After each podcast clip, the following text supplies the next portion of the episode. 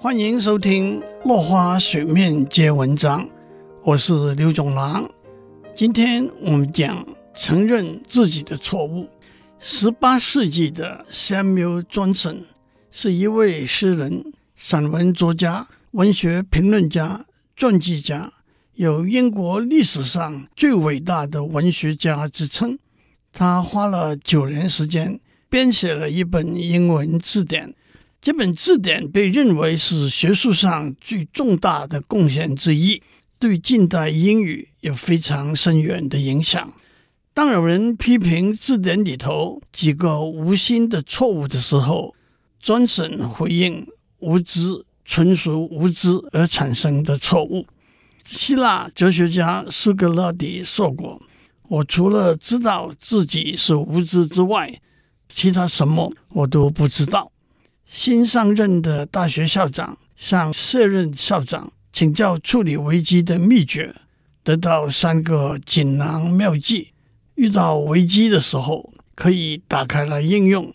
没多久危机发生了，新校长打开第1个锦囊，里头说把责任全推给前任校长，危机就度过了。过了一阵子，危机又发生了，校长打开第2个锦囊，里面说把责任全推给全体教授，危机也度过了。又过了一阵子，危机再度发生，校长打开第3个锦囊，里头说赶快准备3个锦囊吧。犯了错误，遇到危机，只会推卸责任，迟早的走上失败之路。有人说，您可以把权力下放，却不可以把责任下放。左传说：人谁无过，过而能改，善莫大焉。我再归纳一下前面讲过的3个原则。第一，别人犯了错，要分辨轻重缓急，不必一定要明白的指出。第二，别人犯了错，可以婉转地指出来，最好能够帮助他，让他自己发现错误。第三，自己犯了错，必须坦白承认，勇敢承担和尽力改进。我再加上第4个原则，许多事情没有明确的对错，基于对别人的尊重，不做多余的争辩。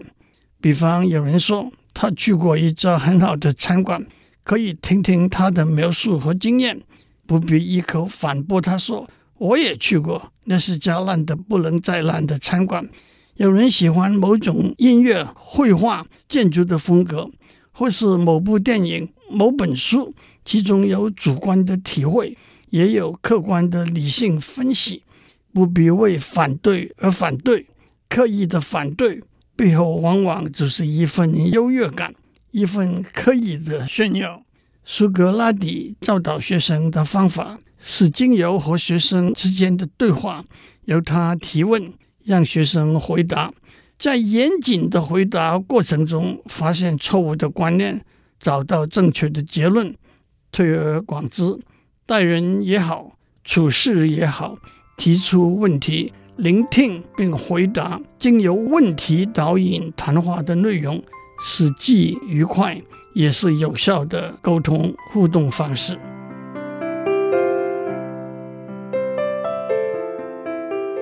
以上内容由台达电子文教基金会赞助播出。